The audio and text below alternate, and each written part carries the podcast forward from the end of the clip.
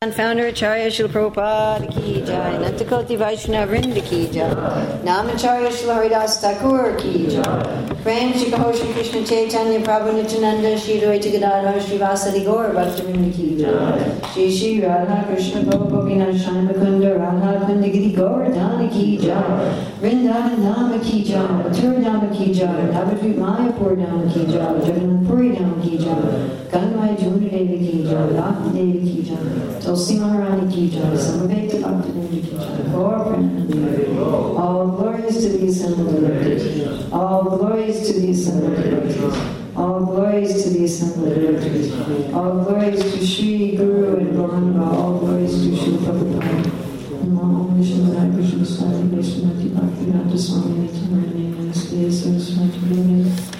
Gauravani Pachani, Visesa Samyana, Paskachana Sitani, Vandam Shri Guru Shri Uttapa Pama, Shri Guru Vaishnavashtam, Shri Rupam Sankaratam, Sahavinam Raghunatam, Vitam Samsadhinam, Sadvaitam Sadvajitam, Parichinam Sahitam, Krishna Chaitanya Devam, Shri Radha Krishna Kudam Sahavinam Raghunatam, Shri Vishakam Vitam Sadhinam, Vanchakapatri Pishaki Prasnidhi, Vichapatichanam Bhavani Gurvaishnava Yudhamanam. Om Namo Bhagavate Vasudevaya.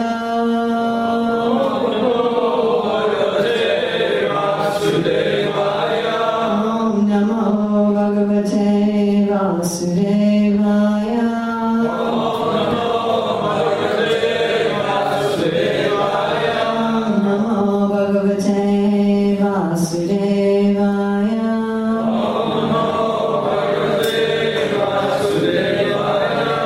Srimad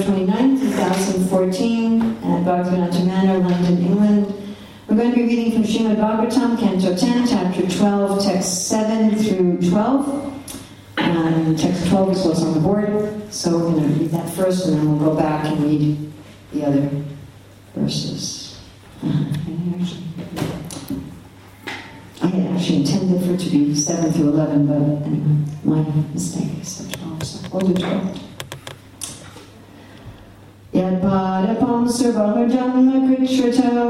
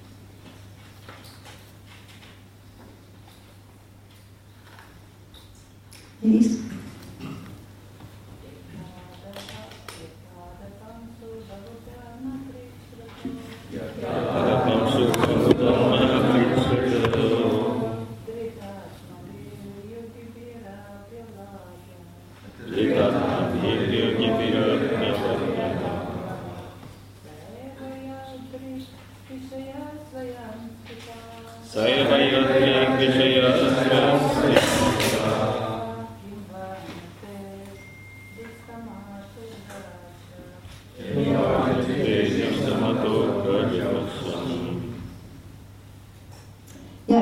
Yet, whose? Hala comes to whom? Dust of the lotus feet. Bahu Janma, in many births, Kritrataha, from undergoing severe austerities and penances as a way of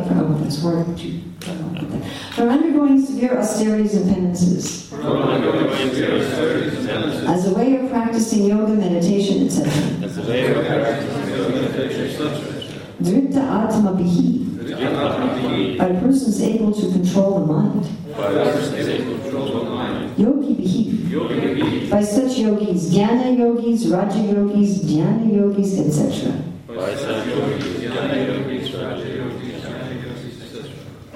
Api, indeed, alabhyah, cannot be achieved. Saha, the Supreme Personality of Godhead. Eva, indeed, Yajju Vishaya, has become the object of direct vision face to face. Swayam, personally. Sthitaha, present in front of them. Kim, what? Varnite, can be described. Dishtam, about the fortune. Ataha, therefore. Raja Oksha, Asam, of the inhabitants of Vrajabhumi Vrindavana. Translation purport by Srila Prabhupada. Which some of the last purports then. His last chapter that he gave translation purports to is 13. This is 12. Translation: Yogis may undergo severe austerities and penances for many births by practicing yama, niyama, asana, pranayama, none of which are easily performed. Yet, in due course of time, when these yogis attain the perfection of controlling the mind, they will still be unable to taste even a particle of the dust from the lotus feet of the Supreme Personality of Godhead. What then can we describe about the great fortune of the inhabitants of Vrajabhumi Vrindavana, with whom the Supreme Personality of Godhead personally lived, and who saw the Lord face to face? Purport. We can simply imagine the great fortune of the inhabitants of Vrindavana. It is impossible to describe how many bursts of pious activities they have become so fortunate. This course reminds us of the Brahma-Samhita verse, Fantastico ti Sativatsara Sampagami, Vayavara Tapimanasoma Nipandivanam, Sokyasti Yakuparasamya Vichitanpe. That if you travel at the speed of the wind of the mind still, to get the tip of the lotus feet of the Lord is very difficult. And here these residents of Vrajabhumi, particularly, this is about the cowherd boys, are seeing the Lord face to face. We're going to go back and read 7 through 11 and the purported translation. All the boys would be differently engaged. So this is what it means to see Krishna face to face. What does it mean? They have the fortune of seeing God face to face. What does that mean? A lot of people in the world, they think seeing God face to face means you just see a light, huh? Right? Like in the Bible, in Exodus, it says Moses saw God face to face, like a friend speaks with another friend. But if you talk to most Jews and Christians and say, yeah, God has a face, and you can see him face to face, they'll say, no, it's just metaphor, God has no face. Right? So what does it mean to see God face to face? Then there's not very much description of the face of God, is there? In the Bible, I mean something in the Song of Solomon, but they don't know what to do with that. So, what does it mean to see God face? What do you do when you see God face to face, like a friend is with another friend? So that's what's described here. All the boys would be differently engaged. Some boys blew their flutes, and others blew bugles made of horn. Some imitated the buzzing of the bumblebees, and others imitated the voice of the cuckoo. So boys particularly like to do this. This is a particular characteristic of males. You know, they've analyzed psychologically, the psychologists analyzed, like little boys and little girls when they're playing. The little boys, 80% of the time, they are making noises. The girls are generally talking. Does that surprise anybody? And the boys are generally making noises, and they're making noises like machines or like animals. And even adult men. Sri Prabhupada liked to do this also. He would like to be voices, voice one. People like to do this. So the voice there, zzz, and cuckoo, and different creatures that they're imitating. Some boys imitated flying birds by running after the bird shadows on the ground. Some imitated the beautiful movements and attractive postures on the swans. Some sat down with the ducks, sitting silently. And others imitated the dancing of the peacocks. So Krishna also particularly likes to imitate the dancing of the peacocks. And he has sometimes a peacock dance also with the gopis. So they dance like the peacocks among the cowherd boys and also with the gopis. We can just imagine what kind of dancing that is. Just like today there's people do what they call break dancing, things like that. That would be like a peacock type dance.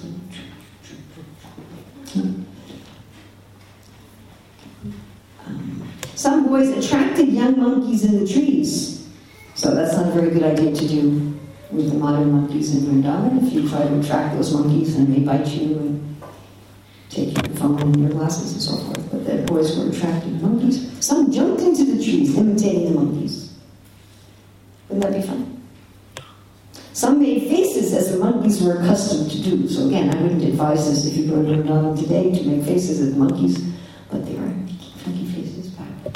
And some jumped from one branch to another. So the boys were jumping in the trees, making faces at the monkeys and jumping. This is what you do when you hang out with God. Just imagine some, people think if I'm with God, he's in a cloud. Then why don't they show God in the clouds? Who would want to hang out in a cloud? Nobody want to hang out in a cloud. How boring. And so God's just in the clouds and people are just there singing, Gloria, Gloria. That's all they're doing. And we're just studying Scripture. And that's what the Jewish rabbis say, you go to heaven, you're just studying the Torah all the time.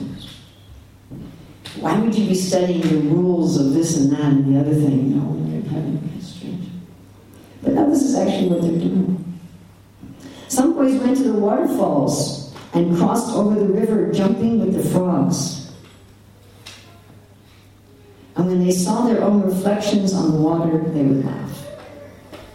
So they were full of joy. They would also condemn the sounds of their own echoes. Now, this is also very typical for non-boys. Insulting themselves, even. Oh, they're making some sound into the water. Ah, what a terrible sound! And they're making fun of their own sounds. In this way, all the cowherd boys used to play with Krishna, who is the source of the Brahma effulgence for Gyanis, desiring to merge into that effulgence, who is the Supreme Personality of Godhead for devotees who have accepted eternal servitorship, and who for ordinary persons is but another ordinary child. The cowherd boys, having accumulated the results of pious activities from many lives, were able to associate in this way with the Supreme Personality of Godhead. How can one explain their good fortune? Prabhupada refers to this verse very often in terms of the cowherd boys had accumulated heaps of pious activities. Heaps of pious activities. And just yesterday, the day before, I was listening to a lecture on nectar devotion where Prabhupada was explaining Bhagavanji, the fortunate Jiva, the Guru Krishna Prasadi Paya Bhakti Lativita. How does one get the seed of bhakti? Prabhupada was defining the seed as taking initiation. How does one get the seed of bhakti? How does one become Bhagavan? And he says this Bhagavan is done by these heaps of pious activities.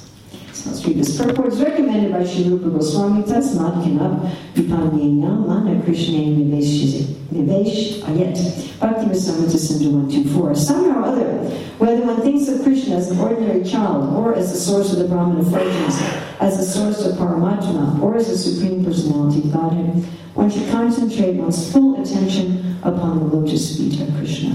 That is also the instruction of Bhagavad Gita 1866. Srimad Bhagavatam is the easiest way of directly approaching Krishna. Ishvaha Sajyo Vidyat Avarnu Avardru Dite Twa Kritibi Shushru Shibi Tat Shanat.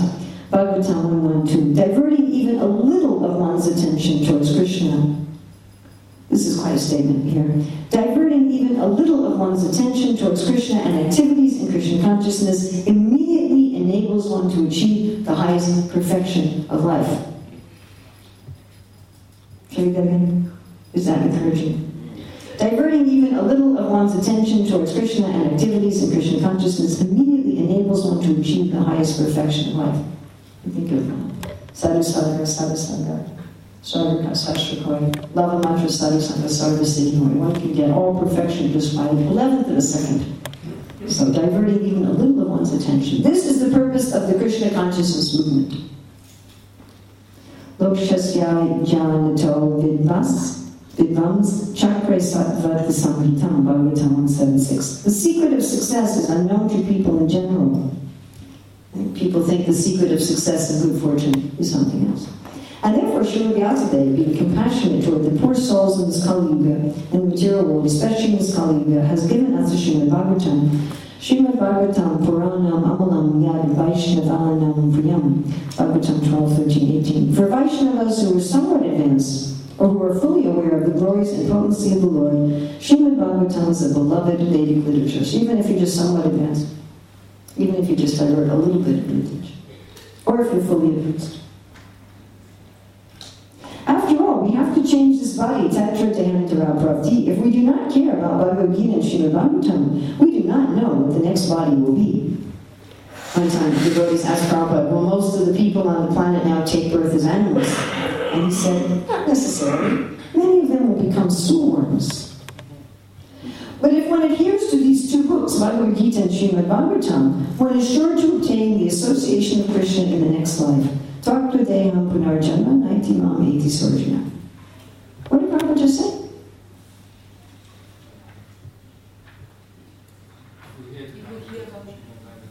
We'll be sure to? When? Next life. Right? Because here it's saying many, many births, these coward boys, they had performed wise activities for many, many births. I'm saying the next life, I'm sure. That'd be nice. Jumping in the trees like a monkey with Krishna. And calling in the water and insulting your own echoes and dancing like peacocks with Krishna. That'd be fun, huh? Next life. That's not very long. Is that very long? No, it's not very long at all. Our whole lifetime, even if you live for 100 years, is only 8 billionths of a second. To Lord Brahma. It's like this. We're thinking, I want £1 billion. I want a strong, healthy body. I want a beautiful mansion by the sea. But it's only 8 billionths of a second. And if we just adhere to this Bhagavad Gita, then in 8 billionths of a second, then we can be jumping in the trees with Krishna. If one adheres to these two books, Bhagavad Gita and Srimad Bhagavatam, one is sure to obtain the association of Krishna in the next life. Therefore, distribution of Srimad Bhagavatam all over the world is a great welfare activity for theologians, philosophers, transcendentalists, and yogis, yoginam abhisarmishan, as well as for people in general. Janmalabdha param pumsam ante narayana smati, Bhagavatam 2.16. If one can somehow or other remember Krishna and Narayana at the end of life, our life will be successful. So this is real good fortune. We all want good fortune. Anybody here want bad fortune? Please raise your hand if you would like some bad fortune. You want bad fortune? No. Careful, Jewish. Who would like good fortune? Who would like good fortune? Who would like to give good fortune to others? Would you like to make other people fortunate? Right? I had a doctor's appointment the other day, and he said, so what are you doing? And I said, well, in a few days I'm going to Govardhan. What are you going to do there? And he said, well, we're involved in feeding the widows and educating the slum kids and cleaning the holy sites and so forth and so on. And he was talking about philanthropy. He was saying, these rich people, why don't they give some of their money? I said, it's not so easy. You can give money and it can go into some corrupt person's pocket. It's not such an easy thing to do welfare work. But everyone has this idea, even the criminals, they usually care about somebody. Maybe they care about their child or their dog or something like that. I mean, you find even the mafia, the Nazis, they still care about somebody, yes? Very rare person who really doesn't care about anybody. So we want good fortune for ourselves, and we want to give good fortune to others. and how to give that. What is good fortune? So they don't know what is good fortune. The materialists, what do they think is good fortune? Something in a dream, basically. And good fortune, have a nice house and a beautiful spouse and, you know, intelligent children and a BMW in the car and a big flat screen TV and my football team winning the championship and my body's strong and healthy and everybody loves me. And that's good fortune. But it's all dream. It's a dream. It's like if I said, okay, tonight you can have a very nice dream. Oh, that's okay. But, okay. Would you work hard your whole life so you can have one nice dream for 8 billionths of a second? But what kind of success is this? And this is why when the materialistic people achieve that success, they say, is that all there is? You know, they get it. They get the beautiful, strong body. They get the fame. They get the fortune. They get the big house. They have the attractive spouse and the attractive, smart children who are all going to Cambridge. And the dog, you have to have a dog, too. Right? They have all that, and then they say, is that all there is? And many of them, then they become addicted to intoxicants or suicide.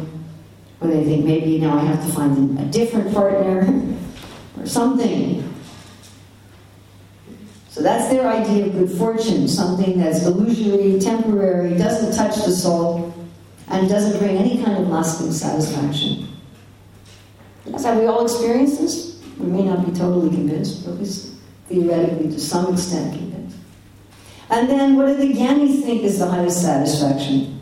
So they can see that desire for this dream simply causes trouble. It simply makes one work hard for something illusory.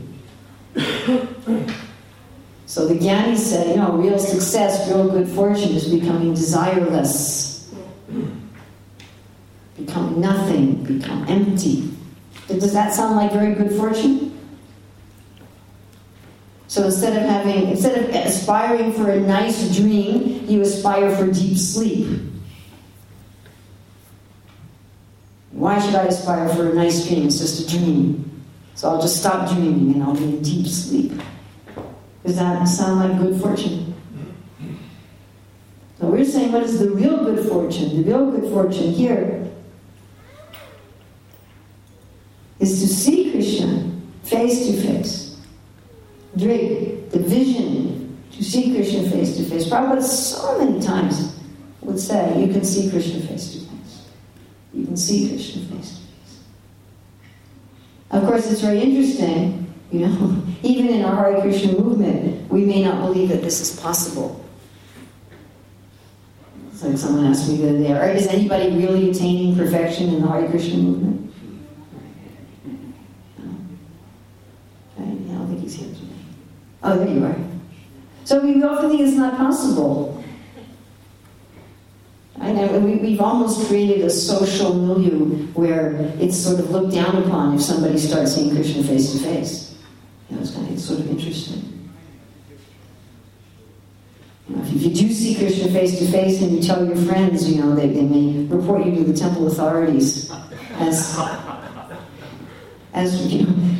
You're having some sort of, you know, something bogus about you. This actually happened to several friends of mine. You know, they had some amazing spiritual experience, and when they confided this to somebody, they got in trouble. How dare you have a spiritual experience in the Hare Krishna movement? Hare Krishna. You know, I remember being with Prabhupada and the reporter was asking him, you know, have you ever seen God? And he said, I'm seeing him at every moment. And that is what we are aiming for. This is the fortune that we're aiming for, is to see Krishna at every moment. I mean, all right, in the beginning one can see him as the light in all luminous objects, so there's some lights you can see him in the air. But we want to actually see Krishna face to face. Prabhupada would say this so many times, to see Krishna just like we're seeing each other. Because he is everywhere. This is our perfection.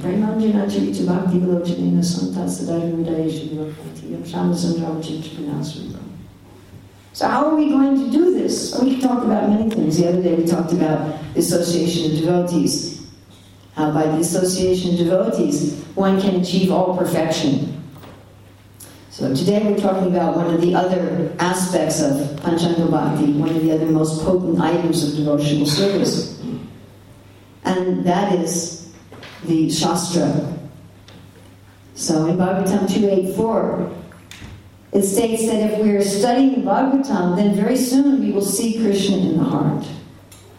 And in 1.3.44, one of the most wonderful, I think, of Srila Prabhupada's purports, Bhagavatam 1.3.44, where Prabhupada talks about hearing with rapt attention. And he says if one hears with rapt attention, then one will directly see Krishna in the pages of the Bhagavatam. That's not just something metaphor or poetic. Please, let's not become like the Jewish and Christian and Muslim theologians who just interpret their scriptures metaphorically and poetically. That when you say, wait a minute, what is it? Moses is seeing God face to face like a friend. Oh, no, he doesn't have a face. God's writing on the tablets of stone with his finger. So he must have a finger. No, he doesn't have a finger. It's all metaphor. We don't want to become like that. We don't want to say, well, Krishna lifting Govardhan here with his finger. You know, he doesn't really have a finger. It is just poetry. Krishna really has a finger. And when we are wrapped in attention on Bhagavatam, one can see Krishna face to face in the pages of the Bhagavatam. One of the most, maybe the most, astonishing Bhagavatam classes I ever attended was my devotee Radhika Raman Prabhu. Maybe some of you know him? So Radhika Raman Prabhu, to me, epitomizes what we would like to achieve for our youth. The kind of children that we would like to produce. You know, his English is perfect. Well, it's American, but from my perspective, it's perfect. And his Sanskrit is perfect. Now, he knows all the Shastras inside and out and backwards and forwards and upside down. One of the greatest scholars actually on the planet in Gaudiya Vaishnava theology, but very humble. You would never guess to meet him that you were meeting one of the greatest. Codipananda, who was also like that. They didn't comport themselves as, like Kesha Kashmiri coming to debate with Mahaprabhu. I am a great scholar. So not like that. It was more, you meet Radhika Raman Prabhu and you think this was a young boy. Right? This is a young boy. The Bhagavatam class that I attended was at a scholars' convention in the Hare Krishna movement, but it wasn't very well attended, his class. 10-15 people in the temple room, although there were maybe 60 people at the conference. And none of the big devotees were in attendance. Nobody recorded his class. Nobody was paying much attention to this person giving class. And he was giving class on a verse of Krishna's activities outside of Mathura. And as he spoke and as he was describing Krishna's pastimes from the Bhagavatam, one really felt that Krishna was walking around the temple room. That Krishna was manifesting from the Bhagavatam. Oh, this is what it means one can directly see Krishna in the pages of the Bhagavatam. I found this is particularly true, in fact, for people born and raised in the Hare Krishna movement, for whom Krishna is always a person. He's always real. Those of us who join as adults, Krishna may be some philosophical construct, some idea, some, archetype. But we'll say, yes, Krishna's a real person, but often we don't really internalize that. But I found that the children born in the movement, if they're raised properly, for them Krishna is very real from a very young age. And for them to directly see Krishna in the Bhagavatam, for them to directly see Krishna in the deity and the holy name is very easy and natural. But why is it that Krishna is directly manifest in the Bhagavatam? Well, the Bhagavatam has everything in it. It is in itself a holy place. Yes, all the descriptions of the holy place. It is sadhusanga, like reading this verse about the cowherd boys, these verses. We are in the association of the cowherd boys faction. But we may not appreciate it if we're not hearing with rapt attention, if we're thinking instead about, what we're going to eat for prasadam or what business we have to do later at 2 o'clock in the afternoon or how our bank account is under the red line, or how our husband was angry at us this morning, or how I'm really having some pain in my back, and I wonder if it's cancer. You know, if that's what we're thinking about, then it'll be difficult to associate with the cowherd boys. They're here. They're here in these words of the Bhagavatam. This is not just ink on paper. But we're factually associating with them. And of course, here's Krishna's holy name is throughout the Shastra. And over again, there's Krishna's holy name. And of course, the purports Prabhupada said are his ecstasies. I know Chandramouli Maharaj said that one time when he was reading the Bhagavatams, he actually heard Srila Prabhupada's voice speaking his purport. I can understand this is Prabhupada's ecstasies. I'm right here with Srila Prabhupada. You know, the first time that I saw personally Srila Prabhupada, I was standing next to the Vyasa-san, fanning him during his lecture. And it was hearing his lecture was completely the same as hearing a recording of a lecture. The experience was completely the same. Unfortunately, we don't have recordings of Prabhupada dictating his books except for most of the Krishna book. You know, most of the chapters of Krishna book, Prabhupada dictating. We have only the beginning of the 5 Rasa Lila chapters. Those are absent, and there's little pieces that are absent, but we have most of it. And it's really wonderful to hear Srila Prabhupada speaking his book. So we're directly here with Srila Prabhupada in his ecstasies. And the Bhagavatam also encourages, not only does it give us Krishna personally, but it very much encourages renunciation. There's whole sections of the Bhagavatam that say, what are you doing chasing an 8 billionth of a second dream? There's whole chapters like that. The forest of material enjoyment is a really primary one. The whole story of King Paranjana. You know, what are you doing? Why are you going for something that is an illusion, that is just a mirage? And as we read these verses, we develop detachment. And of course the Bhagavatam is the essence of Vedanta, it's the essence of spiritual knowledge. So if we really would like to associate with Krishna, not only, as Prabhupada said, we're sure to associate with Krishna in our next life, but also now. We don't have the philosophy that, you know, you do a lot of austerity in this life and you suffer and you just sort of hope that when you die you go to heaven. You know, hopefully. We're trying to enter into this now.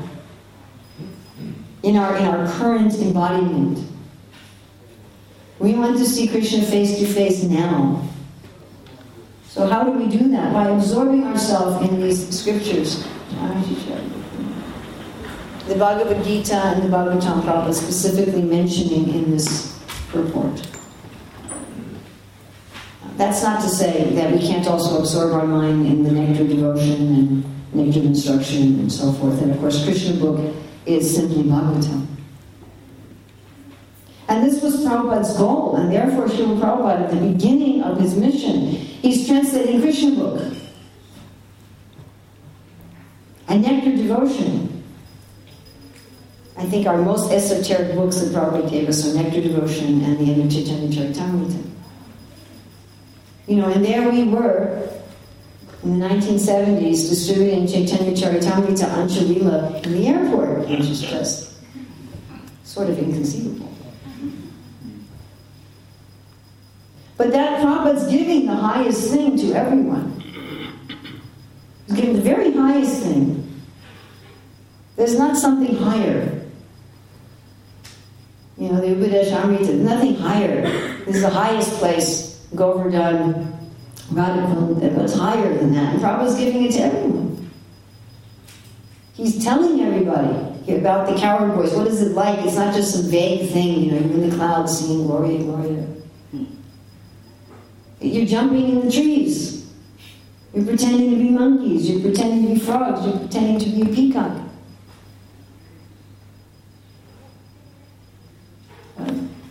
Of course, here it's just specifically about the cowherd boys, but all of the rasas are there. Now, Krishna is your child. Who thinks they can have God as their child? Everyone in the world was saying, you know, God the Father, God the Father, God the Father. But you can have God as your child. You can see God as a child. Charming, attractive little child. Just like in ordinary life, when people have a child, especially when the child's very young, not so much when the child's older, but when the child's very young, the child absorbs their whole attention. If you doubt that, just go through Facebook of people who have young children. 80, 90% of their photos are of their child, of their children. My child eating, my child sleeping, my child laughing, my child playing, my child playing over here, my child playing over there, my child playing in the day, my child playing in the night. Well, it's natural. Prabhupada says being captivated by their children, parents take great care for their well-being. If you weren't captivated by your children, I don't think you'd do it. But you have God as your child. Imagine if your ordinary child is so captivating, one little jiva, you can have God as your child. Or God is your master. What a perfect master. Everybody wants to work for the best company. Right? One good devotee friend of mine is going in a few days for an interview with Microsoft.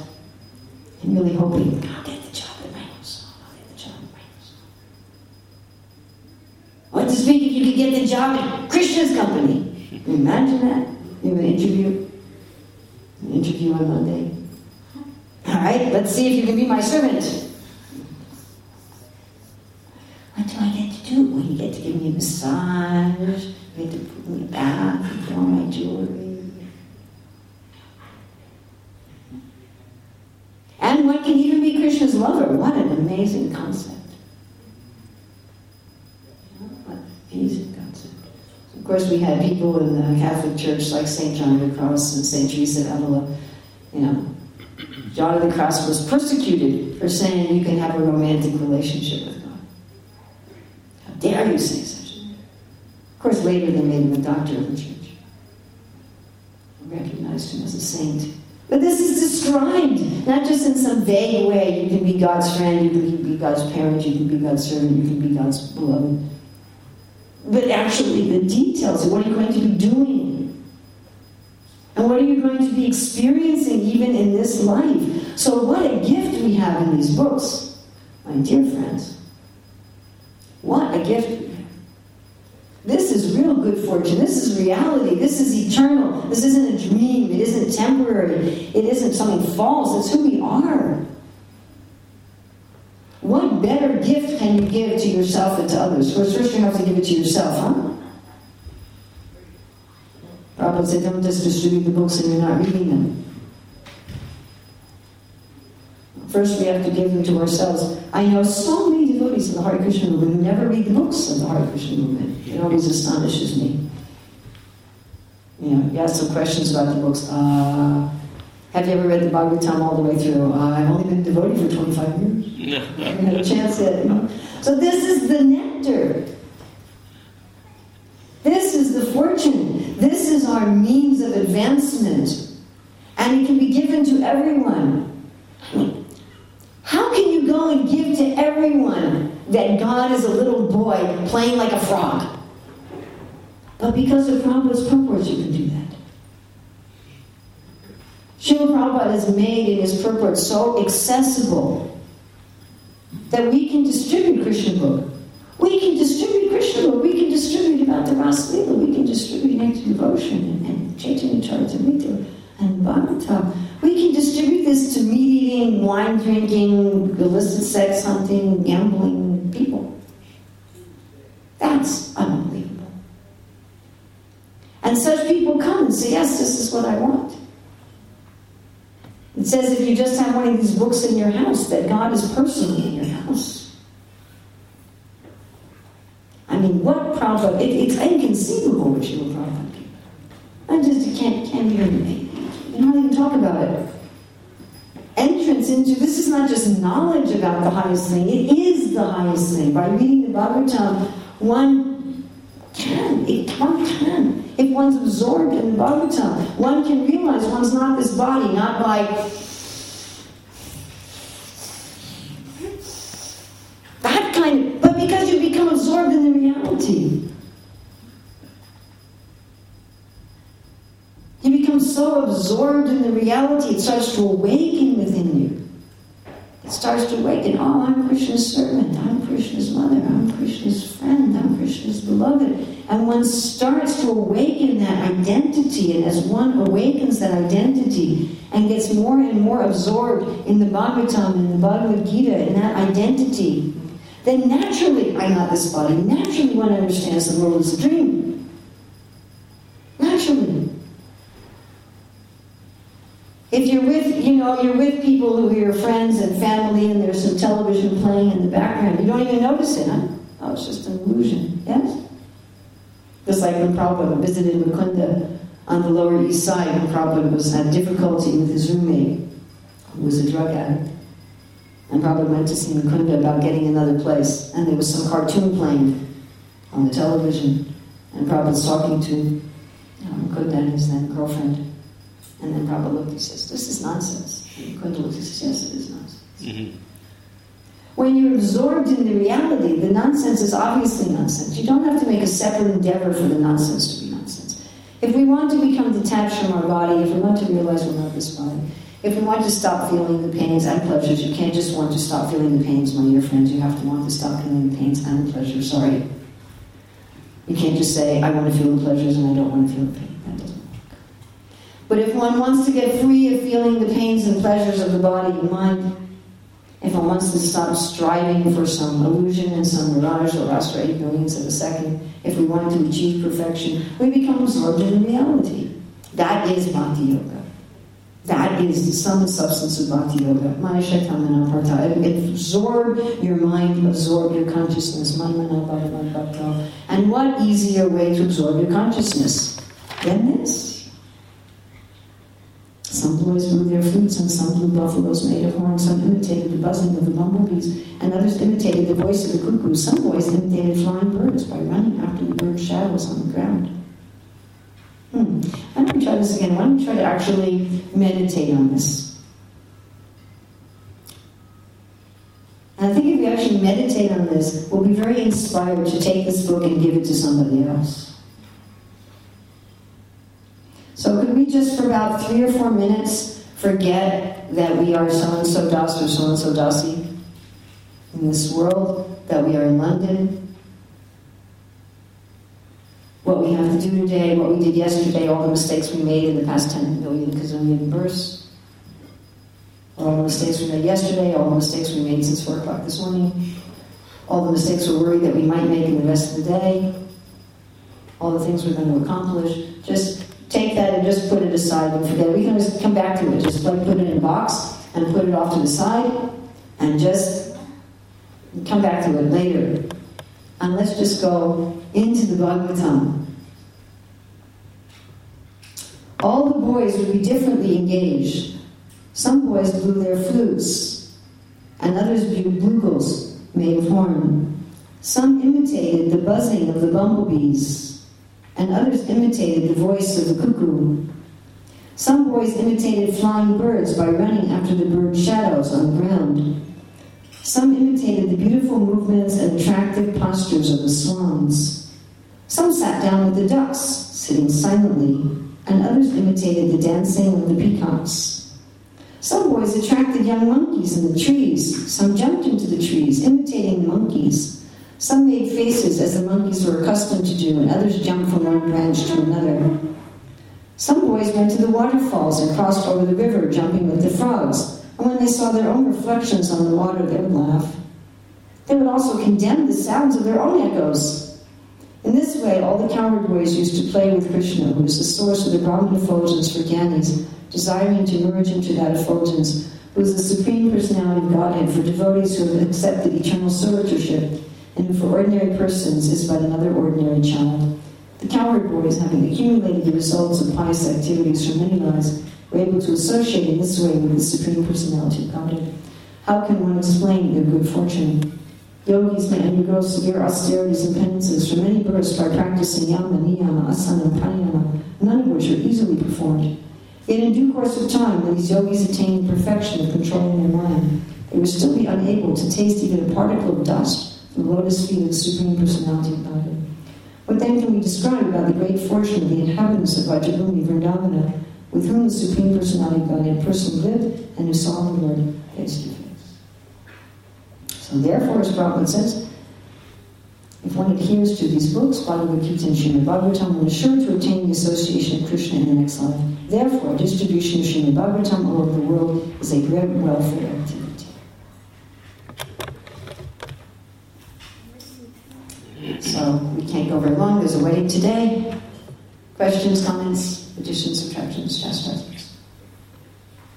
Yes? So, Prabhupada was describing his purpose as his personal ecstasies, and it's just amazing that we read these books and we don't feel any ecstasy. Why is that, and how do we change that situation? If one's heart doesn't change, if one's heart doesn't melt. So the answer is offenses, but offenses are due to our material attachments. You are not wanting to let go of the things that are hurting us. It's quite simple. You know, I have a grandson who's his whole life has been a very picky eater, and he won't even try things. I mean, the list of things he doesn't like is so long that you're better off making a list of what he does like, because he just doesn't like something. He doesn't like potatoes. And many, he's very young, he's only 7, but many ecodicities he would just fast. Wow. Completely, because he just didn't want to eat anything. And it was really a problem trying to feed him anything. Unless you want to hire your own, hire a gourmet chef to live in the house to just cook exactly what he wants. So the last time I was there, right before I left to travel with his older brother Vikram, who's here with me, I said, Devesha, it's going to be very hard for you to travel with me if you're so picky about what you eat. Because I said, when I'm traveling, it's not that people are just going to make what you like. It's not that everybody's going to make, a peanut butter and jelly sandwich for you wherever you go. You need to at least try something new if you want to come with me. It was always very simple. And then he started trying new things. I was just talking to his mother, and she said, he's eating. So this is our situation. We just have the material pleasures, and we have all the spiritual pleasures in front of us. We don't try them. I'm not going to like them. You wouldn't even try them. You would just run away, literally run away. Sitting down for prasada. Don't put that on my plate. I don't want to eat that. And then he would run into his room, screaming. So that's what we're doing. We have our material pleasures. And what are our material pleasures, my dear friends? Come on. Really? They're just like old, dried up, 5-day-old bread. And we have in front of us a feast. And we're just saying, anyone taste that? I'll have to get my old bread off my plate, Here, I'd like to give you all this tasty samosas and pakoras and gorgeous raviola. But our plates pile up with this old stale bread. Our consciousness is full of sojati, kanchati. Oh, I did this thing. Oh, I did that thing. Oh, I did this thing. Oh, I did this thing. Oh, I made this mistake and that mistake. No. And I want this. If I only could get this. If I could only get this. If I could only be this. If I could only have this. If I could only have this. If I could only have that. If only I had a good husband. No, then my problems would be solved. If only I had money. No, if only my health problems were gone.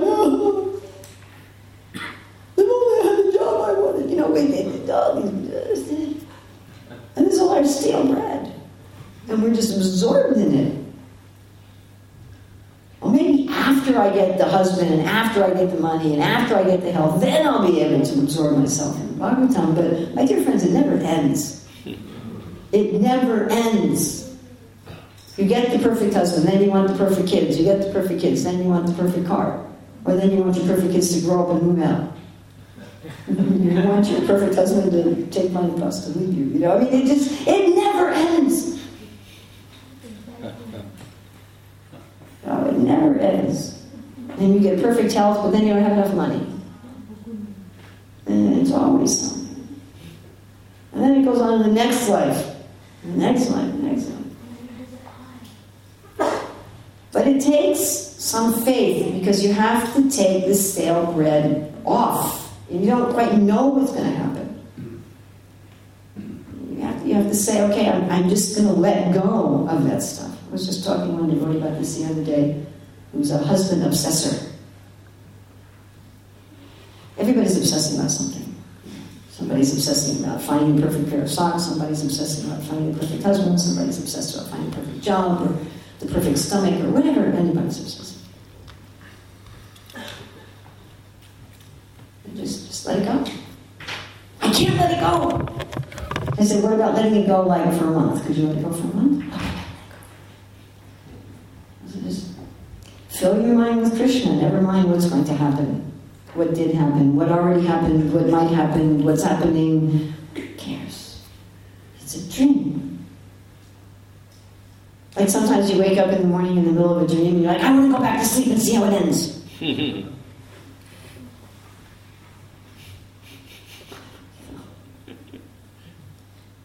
When my mother was dying, I was visiting her in the old age home. And sometimes it was too much staying in her room. Sometimes I needed a break from her room, but there was no real place to go. So I'd go sometimes to what they call the common room. So the common room is where all these old and sick people are going for socializing. Most of them can't socialize because they can't think. And many of them can't communicate. So they're more just like a bunch of people in the same room that aren't connecting with one. And they constantly play a television show. So I'm constantly playing television in that room. So I remember one time I went in the room, and I don't remember what it was, some show was on. And some of the people were sort of watching. You know, like that. And at one point, one of the nurses comes and just turns off the show. You know, I mean, if I was watching something and somebody just came and turned it off, I'd say, I'm watching that. But nobody objected. Nobody said, wait a minute, how does that end? Nobody. It was very fascinating. I think I looked around the room, nobody objected. Detached.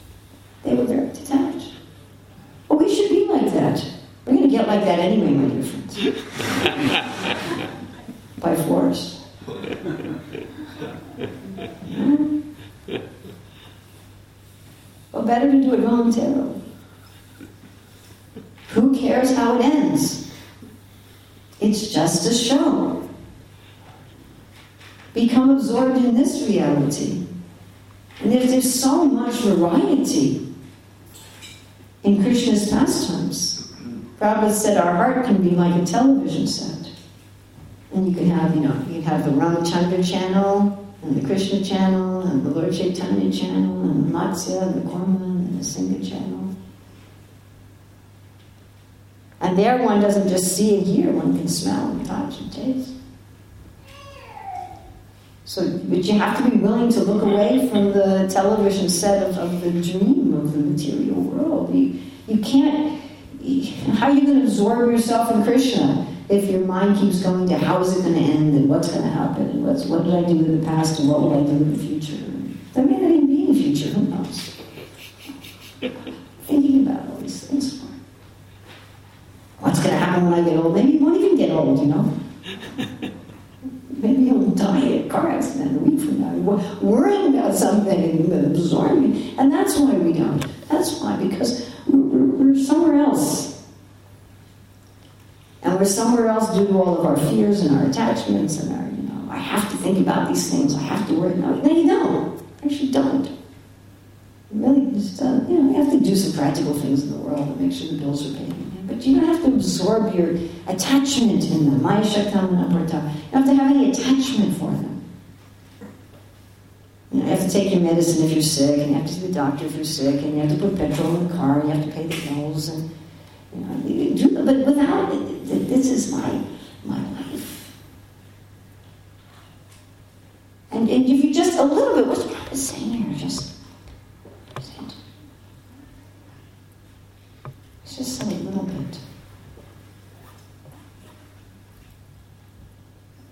Diverting even a little of one's attention towards Krishna and activities in Krishna consciousness immediately enables one to achieve the highest perfection. What?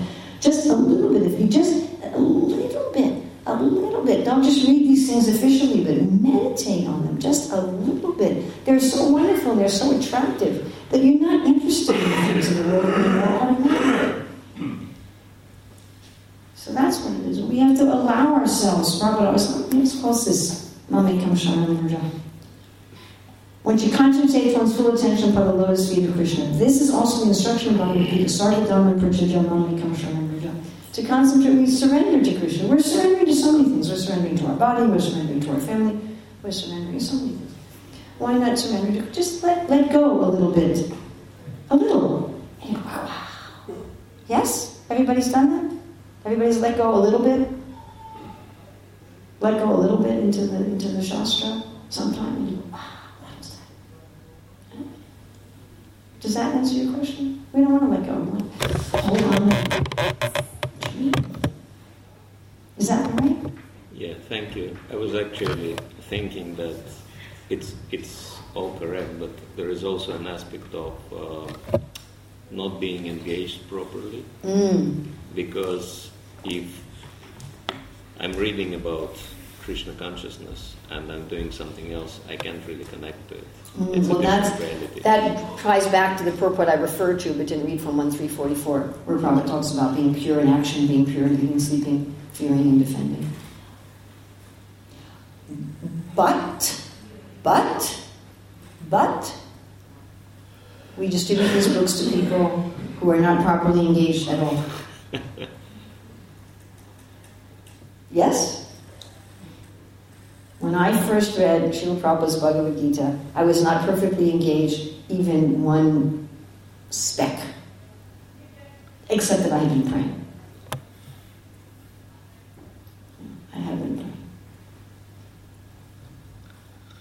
But I mean, it was doing religion, but I wasn't really. I can't say my life was perfectly engaged. And still, I read Bhagavad Gita and I went, "Wow, what is?" Okay, I'm quitting college, I'm quitting everything, and I'm going to go move into the ashram. From sitting in my room alone, reading Bhagavad Gita. Yes? I was wondering, while you were talking, I was just cooking something in my mind. Oh. Pakoras? Yeah. Sweet rice? You know, it made me thinking, because... So he's already just meditating, Krishna's 25 years, devotees, sometimes, they don't read the books, what to speak of distributing them. I've noticed in 35 years I've been around, I've noticed every time a new bhakta comes, it's always the same emotion. They're very much attracted to the Mangalarti, very enthusiastic Bhagavatam class. They're very cheerfully serving. It's like they're pure devotees. Yeah. But then it's like the other way around. But once, then they get some position and become a manager. And you don't see them anymore for Bhagavatam class. She had any managers in Hare Krishna. What is it that, that more some devotees, they advance? This is a deep question, and we only have about 3 or 4 minutes before we're really going to have to clear out the temple. So we could get some simple sutras. Yes, management is difficult. We had Bhagavatamrita, Gopu Kumari, he becomes the king of the capital, the king of Puri, Indra, and Brahma to do service, but he also says, management is really bothersome. So you have in the Bhagavatam itself that if you take a position of management for Krishna, at a certain point you should give it up and go to the forest. As soon as you have a successor, actually. So any manager is supposed to find a successor as soon as possible, which is why all these kings are so nuts about having kids. Ever wondered why? There's all these stories about why they're really like, I have to have a child! Even though they're great devotees.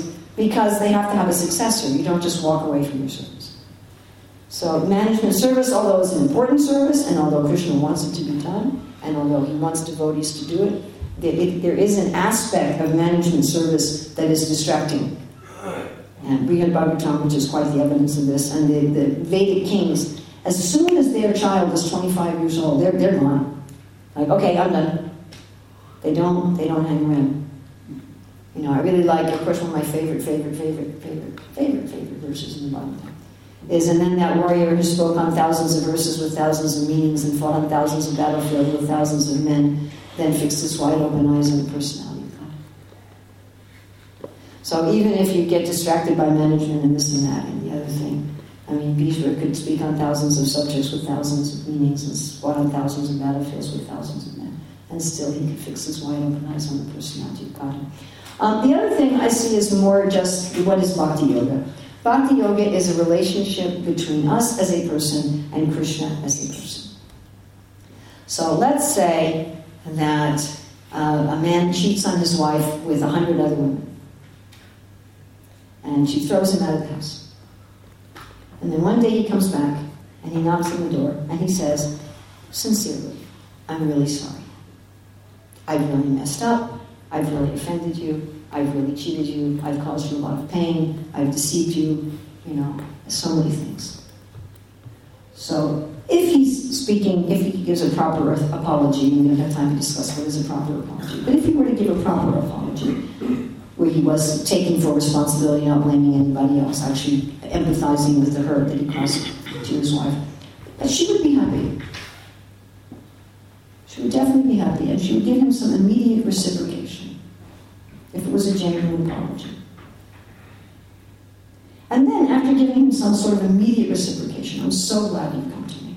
I'm really, really grateful for your apology." Would she let him in the house, do you think, immediately? What do you think? I don't think so. What would she do then? Test him. She would test him. Where would he have to wait? Outside. Now, every once in a while, she might open the door and talk to him, but she's not going to let him in the house. Yes?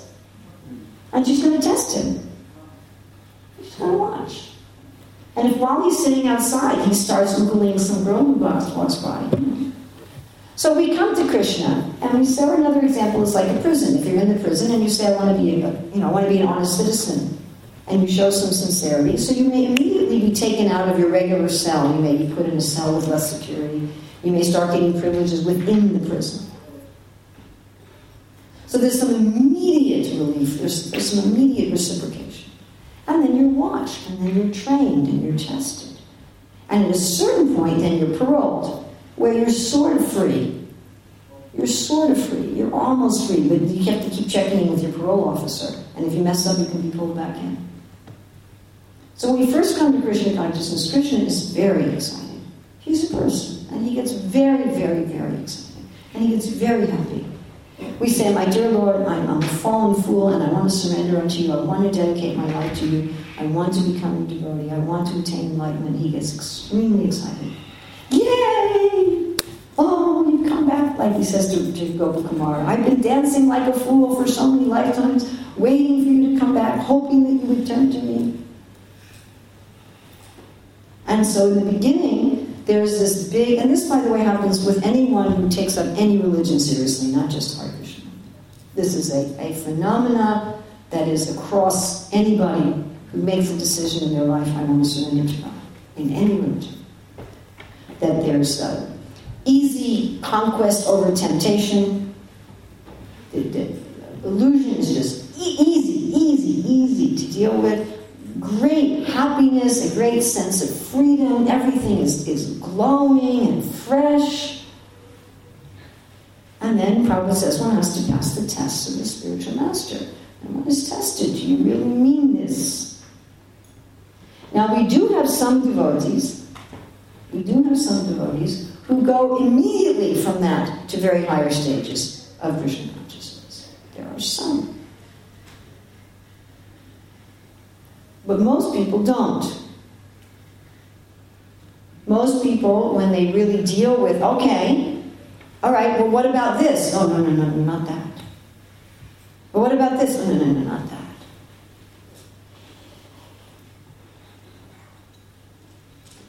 And then it becomes, what Prabhupada say, a hard struggle with determination. Once you start on an arts and vritti, a lot of people go, oh,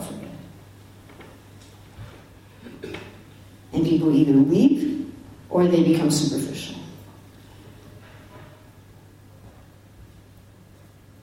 So, I want Krishna, I want Krishna, I want Krishna. Okay. Take a bath, you know.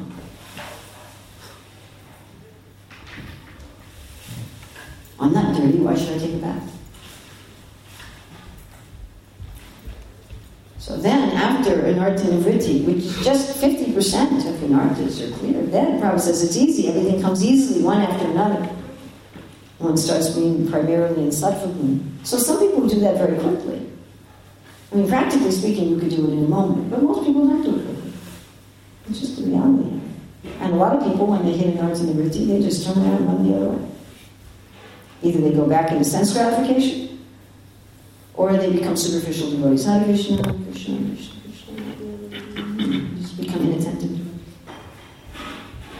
And from inattention, Jiva Goswami says one of the symptoms of inattention, prolonged inattention at an advanced stage, not the inattention of the neophyte, is that one will judge one's advancement by one's accomplishments, which relates to this idea of position. One will start, instead of looking for internal advancement, one will look for titles, or one will look for, numbers or something. So that's my very simple answer, and we do have to vacate the temple room. Thank you very much. Sri Prabhupada ki jai.